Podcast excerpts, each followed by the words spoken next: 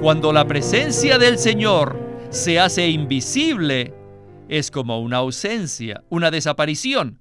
Pero cuando su presencia se hace visible, eso es su aparición. No se les olvide que Él ya no se halla en la carne, ahora Él es neumático, Él es el Espíritu. Bienvenidos al estudio Vida de la Biblia con Winnesley. Esperamos que este estudio vida los introduzca en un disfrute más profundo de las Escrituras y de nuestro querido y precioso Señor Jesús. Visítenos en nuestra página de internet radiolsm.com y allí podrán escuchar gratuitamente todos los programas radiales del Estudio Vida. Existe un relato maravilloso en el Evangelio de Lucas, inmediatamente después de la muerte y resurrección del Señor, que sin duda es el favorito de muchos creyentes. Es la historia de dos hombres que iban caminando a una ciudad llamada Emmaus y discutían entre sí acerca de los eventos increíbles que habían sucedido recientemente, cuando de repente una tercera persona se unió a ellos en la conversación. Ellos no se dieron cuenta de quién era esa persona, hasta que finalmente les fueron abiertos los ojos y reconocieron al Señor en resurrección. Un versículo que ha tocado muchos corazones está en Lucas 24:32 y dice, y se decían el uno al otro, ¿no ardía nuestro corazón en nosotros mientras nos hablaba en el camino y cuando nos abría las escrituras? Pues bien, este será nuestro punto de partida en el estudio vida de esta ocasión. Para el mismo nos acompaña Guido Olivares. Bienvenido, Guido. Gracias por la invitación. Guido, ¿no es esta una historia maravillosa? Sí, verdaderamente Lucas 24 es un pasaje maravilloso, especialmente porque podemos identificarnos con los discípulos. Ellos están bajando de Jerusalén después de un evento tan horrible como la crucifixión, porque crucificaron al que pensaban que los iba a gobernar y quien les iba a traer el reino. En vez del trono fue la cruz. En vez de sentarse a la derecha o a la izquierda del rey, están alejándose de Jerusalén, desalentados, sombríos, decepcionados, y creo que todos nosotros hemos estado allí. ¿No es esto cierto? Así es. Y para ubicarnos en el contexto de esta historia, necesitamos ver todo lo que acababa de llevarse a cabo. Primero, Jesús había sido crucificado y sepultado. María y otras hermanas fueron a la tumba para ver de nuevo el Señor, aunque sea muerto. Y dos ángeles se les aparecieron y le anunciaron que Jesús había resucitado. Ellas descubrieron la resurrección del Salvador hombre y le avisaron a los apóstoles, quienes también confirmaron estos hechos. Este fue un gran cambio en lo que tiene que ver con sus sentimientos, porque de experimentar un vacío y dolor, de pronto todos fueron llenados de gozo. Luego, el Señor Jesús se aparece a dos discípulos que iban a Emaús. Por ello, quisiera leerles algunos versículos para tratar de resumir este relato. En Lucas 24:13 dice, Y he aquí, dos de ellos iban el mismo día a una aldea llamada Emaús, que estaba a 60 estadios de Jerusalén. Los versículos del 15 al 17 dicen, Sucedió que mientras hablaban y discutían entre sí, Jesús mismo se acercó y caminaba con ellos. Mas a sus ojos les era impedido reconocerle, y les dijo, ¿Qué pláticas son estas que tenéis entre vosotros mientras camináis? Ellos se detuvieron entristecidos. Los versículos del 25 al 27 continúan de esta manera. Entonces Él les dijo, Oh insensatos, y tardos de corazón para creer en todo lo que los profetas han dicho. ¿No era necesario que el Cristo padeciera estas cosas y que entrara en su gloria? Y comenzando desde Moisés y siguiendo por todos los profetas, les explicaba claramente en todas las escrituras lo referente a él. Y finalmente los versículos del 30 al 32 que dicen, Y aconteció que estando reclinado a la mesa con ellos, tomó el pan y lo bendijo, lo partió y empezó a dárselo. Entonces les fueron abiertos los ojos y le reconocieron, mas él se les desapareció. Y se decían el uno al otro, ¿no ardía nuestro corazón en nosotros mientras nos hablaba en el camino y cuando nos abría las escrituras? Bien, iniciaremos el mensaje de hoy con unas palabras de introducción acerca de la resurrección. Y antes de comenzar con Witness quisiera leer un par de versículos pertinentes. En Juan 2.19 dice, Respondió Jesús y les dijo, Destruid este templo y en tres días lo levantaré. Aquí él se refería a su resurrección. Sin embargo, en Hechos 2.32 dice, A este Jesús resucitó Dios, de lo cual todos nosotros somos testigos. Aquí la pregunta es, ¿el Señor se levantó a sí mismo o Dios lo resucitó? Bueno, comencemos el estudio vida con Witness Lee. La resurrección del Salvador hombre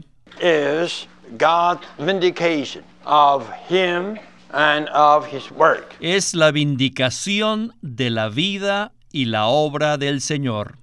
Él vivió en la tierra durante 33 años y medio, incluyendo la obra que llevó a cabo de tres años y medio. Finalmente fue sepultado. Si él se hubiera quedado en la tumba, eso significaba que Dios no vindicaba su vida ni su obra. Sin embargo, el Señor resucitó. Conforme al Nuevo Testamento, la resurrección del Señor se presenta de dos maneras. Primero, dice que Él resucitó por sí mismo. En Juan 10, 18 dice, Nadie me quita la vida, sino que yo de mí mismo la pongo. Tengo la potestad para ponerla y tengo potestad para volverla a tomar. Esto significa que el Señor tiene el poder para morir y para resucitar. En este sentido, Él se levantó de entre los muertos por sí mismo.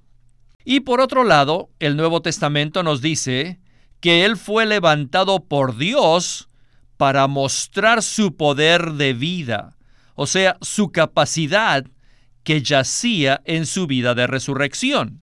Dios levantó a Cristo de entre los muertos como vindicación y prueba de que justificaba lo que Cristo era y lo que Cristo hizo en la tierra durante 33 años y medio. El Salvador hombre llevó una vida ajena a la religión, diferente a la cultura y distinta de la sociedad humana ya que él vivió y obró de manera diferente. Si el Señor hubiera muerto en la cruz, pero no hubiera resucitado, significaría que Dios no le habría justificado ni le habría vindicado, y esto afectaría nuestra salvación. Sin embargo, Él murió y Dios juzgó a Cristo en la muerte y luego lo levantó de los muertos, lo que significa que Dios justificó y vindicó lo que Cristo fue y lo que Él realizó. Basado en esto, podemos estar seguros, podemos tener la plena seguridad de que Dios aceptó lo que Cristo hizo en la cruz por nosotros. Después de haber escuchado esta porción, tenemos que concluir que Cristo se levantó a sí mismo, pero también Dios lo levantó de entre los muertos. Estos son dos aspectos diferentes. Ahora, Guido, ¿por qué son importantes ambos aspectos al considerar la resurrección de Cristo? Según el Nuevo Testamento, hay dos maneras de presentar la resurrección del Señor. Al considerar que Dios resucitó a Jesús, debemos comprender que Dios justificó y vindicó lo que Cristo era y había realizado. Eso significa que Dios estaba satisfecho y que aprobaba la manera en que el Señor había vivido y muerto. Puesto que nosotros nos identificamos con su muerte, sabemos que hemos sido justificados ante Dios porque Dios le levantó de entre los muertos. En Cristo todos los creyentes hemos sido justificados y aceptados delante de Dios. La resurrección de Cristo también es un indicio de la victoria que él obtuvo sobre el mundo, Satanás, la muerte, el Hades y el sepulcro. La resurrección es una victoria y además una confirmación de que Dios se complace en Cristo. Definitivamente, el hecho de que Dios resucitara a Jesús de entre los muertos era una señal de que Dios le justificó y vindicó. Guido, ¿nos podría hablar del segundo aspecto respecto al hecho de que Cristo se levantó a sí mismo de entre los muertos? El hecho de que Cristo se levantara a sí mismo significa que Él es Dios. El Señor Jesús tenía el poder de morir y resucitar de entre los muertos. Su poder y su vida divinos tenían el poder de levantarlo de entre los muertos. Hablando de su vida, Jesús dijo claramente en Juan 10, 18, Nadie me la quita, sino que yo de mí mismo la pongo. Tengo la potestad para ponerla y tengo la potestad para volverla a tomar. La autoridad del Señor provenía de su divinidad. Él tenía el poder de levantarse de entre los muertos e impartir tal vida en nosotros. Cuando Lázaro murió en Betania, el Señor se presentó no como aquel que podía resucitarlo, sino como aquel que es la resurrección. Ya que Él es resurrección, tiene el poder de levantarse a sí mismo de entre los muertos. Ahora continuaremos con el relato de Lucas 24. Cuando los dos discípulos iban camino a Maús, de repente, Jesús mismo se les acercó y caminó con ellos. Este es un relato maravilloso. Adelante con el mismo. en el capítulo 24, Luke gave us a record of his action in resurrection. Lucas nos relata la acción de Cristo en resurrección. After his resurrection, Después que el Señor resucitó, Él comenzó a andar con sus discípulos. Sin embargo, ellos no estaban conscientes, no le reconocieron. Oh, estos dos amados discípulos estaban totalmente decepcionados y desanimados. Y por eso no querían permanecer en Jerusalén, sino que tomaron el camino equivocado y salieron de Jerusalén cuesta abajo, a una pequeña aldea llamada Emaús. Estaban en medio de una conversación cuando el Salvador hombre, después de su resurrección, se les unió y empezó a caminar con ellos. Eran dos y ahora son tres. Les digo que este Salvador hombre, después que resucitó, llegó a ser omnipresente.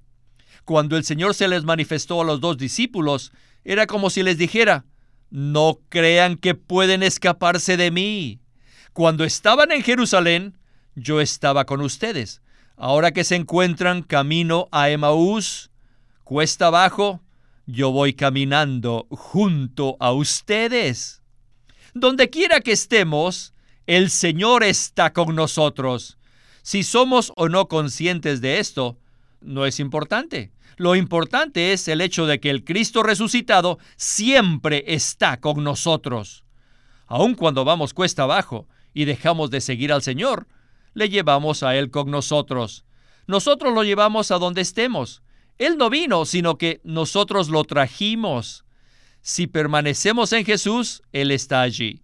Pero cuando los discípulos dejaron Jerusalén, el Señor fue traído por ellos y estaba con ellos en resurrección. Deben darse cuenta de esto. Guido, la palabra omnipresente es una palabra que describe de manera sencilla el hecho de que Dios puede estar en varias partes a la vez. ¿Cómo nos muestra este relato la omnipresencia de Dios? En el versículo 15 leemos que Jesús se acercó a los discípulos y que caminaba con ellos, pero no nos dice de dónde vino. Después que el Salvador hombre resucitó, llegó a ser omnipresente. Por tanto, es imposible alejarnos de Él. Dios está con nosotros aun cuando no le veamos. En este caso, el que se unió a los discípulos camino a Emaús es el Cristo resucitado, aquel que es ahora el Cristo neumático. El Jesús con el cual caminaron durante tres años y medio, ahora caminaba con ellos y en ellos. Dios se encarnó para ser un hombre, murió en la cruz y en resurrección vino para caminar con los dos discípulos. Esa es exactamente nuestra historia. El Señor está con nosotros los creyentes todo el tiempo, ya sea que lo sepamos o no. Donde quiera que estemos, el Cristo resucitado está con nosotros.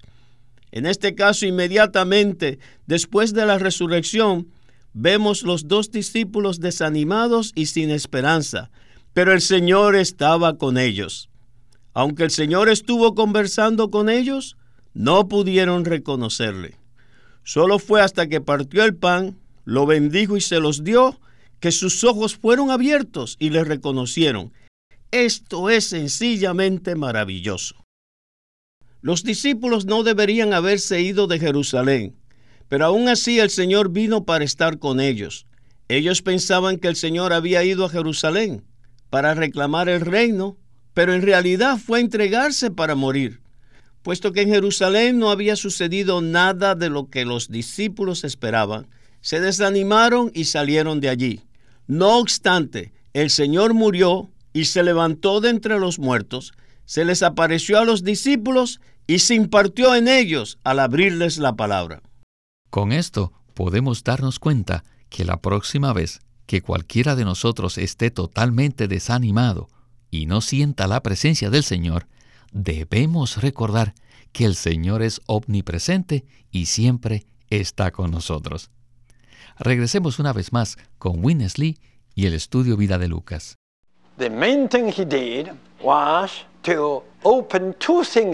El Salvador hombre hizo dos cosas con ellos. Primero, les abrió la palabra de Dios, les abrió las escrituras.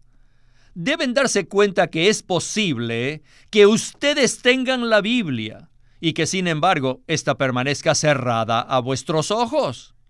En las escrituras está la revelación completa respecto a tres cosas. A Cristo, su muerte y su resurrección.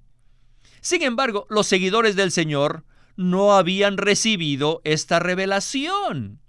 Por eso el Señor vino para abrirles la palabra santa. Segundo, el Señor vino para abrirles los ojos. Ellos se acercaron a una aldea donde iban y él hizo como que iba más lejos. Pero ellos lo obligaron a quedarse y le ofrecieron pan. Y una vez que él partió el pan y lo bendijo, sus ojos fueron abiertos y se dieron cuenta de quién era él. No solamente estos dos discípulos necesitaban que les fueran abiertos sus ojos, sino también Pedro, Juan y Jacobo necesitaban lo mismo. Después que los dos discípulos regresaron a Jerusalén, ya era tarde, en la noche, y el Señor se les volvió a aparecer. Los sorprendió. Pedro, Juan y Jacobo estaban reunidos con los demás y quedaron atónitos cuando lo vieron. ¿Se dan cuenta? Ellos no tenían los ojos abiertos para ver al Señor. Así que durante ese viaje a Emaús, el Señor les abrió la palabra y también les abrió los ojos. Y lo interesante aquí es que tan pronto como los ojos de los dos discípulos fueron abiertos y lo reconocieron, Él se les desapareció.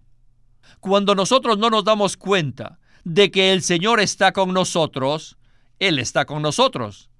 Sin embargo, inmediatamente que nos damos cuenta de que Él está con nosotros, Él se desaparece. Lucas no dice que el Señor se marchó, sino que desapareció. Aquí desaparecer equivale a ocultarse, es decir, que se hizo invisible. El Señor no dejó a los dos discípulos, no, no, sino que permaneció con ellos, pero simplemente se hizo invisible. Al principio su presencia era visible, pero luego se hizo invisible. Cuando la presencia del Señor se hace invisible, es como una ausencia, una desaparición. Pero cuando su presencia se hace visible, eso es su aparición.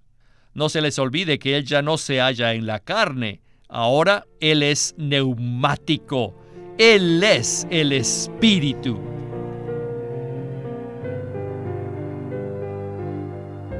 En este segmento hay muchas cosas sobre las cuales podemos comentar. El Señor logró dos cosas cuando se les apareció a los discípulos. Les abrió las escrituras y también les abrió los ojos. Es posible que tengamos la Biblia, pero que ella esté cerrada a nuestros ojos. Pienso que todos hemos tenido esa clase de experiencia. ¿Verdad, Guido? Es muy común que los creyentes tengan una Biblia, pero que no la entiendan. Necesitamos que el Señor nos abra la palabra. A manera de exhortación, en Lucas 24, 25, el Señor dijo, Oh insensatos y tardos de corazón, para creer en todo lo que los profetas han dicho. Los discípulos deberían conocer algo respecto a las profecías de lo que sucedería en Jerusalén, pero como no habían creído la palabra de los profetas, no solo estaban en tinieblas, sino además desilusionados y desanimados. El Señor les abrió la Biblia y les mostró en las escrituras lo referente a Él. De esa manera los discípulos empezaron a ver quién era Él. Esta es nuestra experiencia también. Una vez que la Biblia es abierta a nuestros ojos, comprendemos quién es el Señor, experimentamos su presencia y disfrutamos la manera en que nos guía. En mensajes anteriores vimos que el Señor les habló claramente a los discípulos en tres ocasiones acerca de lo que les sucedería en Jerusalén. No obstante, en cada ocasión los discípulos no comprendieron nada, por eso estaban desilusionados y desanimados.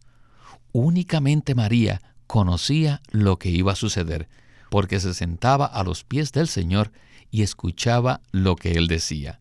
Entonces, Guido, ¿podría usted hablarnos de cómo se abrieron los ojos de los discípulos. Cuando el Señor tomó el pan, lo bendijo y lo partió, inmediatamente se le abrieron los ojos. Yo creo que en ese momento ellos recordaron el momento cuando el Señor partió el pan antes de ir a la cruz, en el momento en que instituyó la mesa del Señor como reemplazo y continuación de la Pascua del Antiguo Testamento. En ese momento, los discípulos se dieron cuenta de que todo el tiempo habían estado conversando con el Señor Jesús. Esto es maravilloso. Cada vez que asistimos a la reunión de la mesa del Señor, nuestros ojos son abiertos cada vez más y conocemos más respecto a este Cristo maravilloso. Que el Señor nos abra su palabra y también nuestros ojos para que le conozcamos más. Amén. Agradezco que este ministerio nos introduzca en la palabra y en el conocimiento de la persona de Cristo. Los dos discípulos aprendieron mucho camino en Maús. Después que el Señor se les apareció, no quisieron esperar hasta la mañana siguiente, sino que se levantaron, regresaron a Jerusalén esa misma noche y contaron a los demás discípulos todas las cosas que les acontecieron en el camino y cómo el Señor se les había dado a conocer al partir el pan. Aunque salieron de Jerusalén desilusionados y desanimados, regresaron con un gran ánimo. Y ese mismo ánimo ha sido impartido a todos nosotros con este estudio vida tan maravilloso. Gracias Guido por habernos acompañado. Muchas gracias por haberme invitado al programa en este día.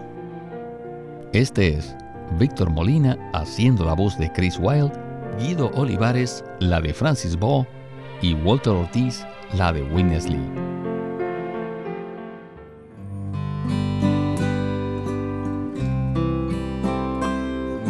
El Dios de Abraham, de Isaac y de Jacob. La vida cristiana se basa en las promesas irrevocables de Dios, el deleite de todo lo que Dios preparó para nosotros en Cristo y la transformación que resulta de la disciplina amorosa del Espíritu. En el libro El Dios de Abraham, de Isaac y de Jacob, Watchman Nee extrae las experiencias de estos patriarcas del Antiguo Testamento y presenta sus vidas como una alegoría de la experiencia completa del cristiano. Desde nuestra respuesta a las promesas de Dios por la fe, hasta la última etapa de nuestra transformación en hijos conformados a la imagen de Cristo, tenemos que pasar por las mismas experiencias de Abraham, Isaac y Jacob. Igual que Abraham hemos recibido la promesa de la herencia. Como Isaac podemos disfrutar todo lo que Dios planeó para nosotros en Cristo su Hijo. Y como Jacob debemos ser disciplinados por el Espíritu Santo para que crezcamos y seamos transformados.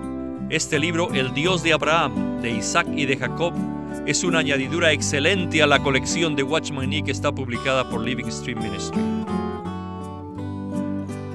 Watchman Nee llegó a ser cristiano en la China continental en 1920, a los 17 años de edad, y ese mismo año comenzó a producir sus primeros escritos. En casi 30 años de ministerio se demostró claramente que él era un don especial que el Señor dio a su cuerpo con el fin de adelantar su obra en esta era. En 1952 fue encarcelado por su fe en Cristo y permaneció en la prisión hasta su muerte en 1972. Sus palabras, sus escritos, continúan siendo una rica fuente de revelación y provisión espiritual para el pueblo cristiano de todo el mundo. El estudio Vida de la Biblia es una producción de Living Stream Ministry que presenta el ministerio de Watchman Nee y Winnesley.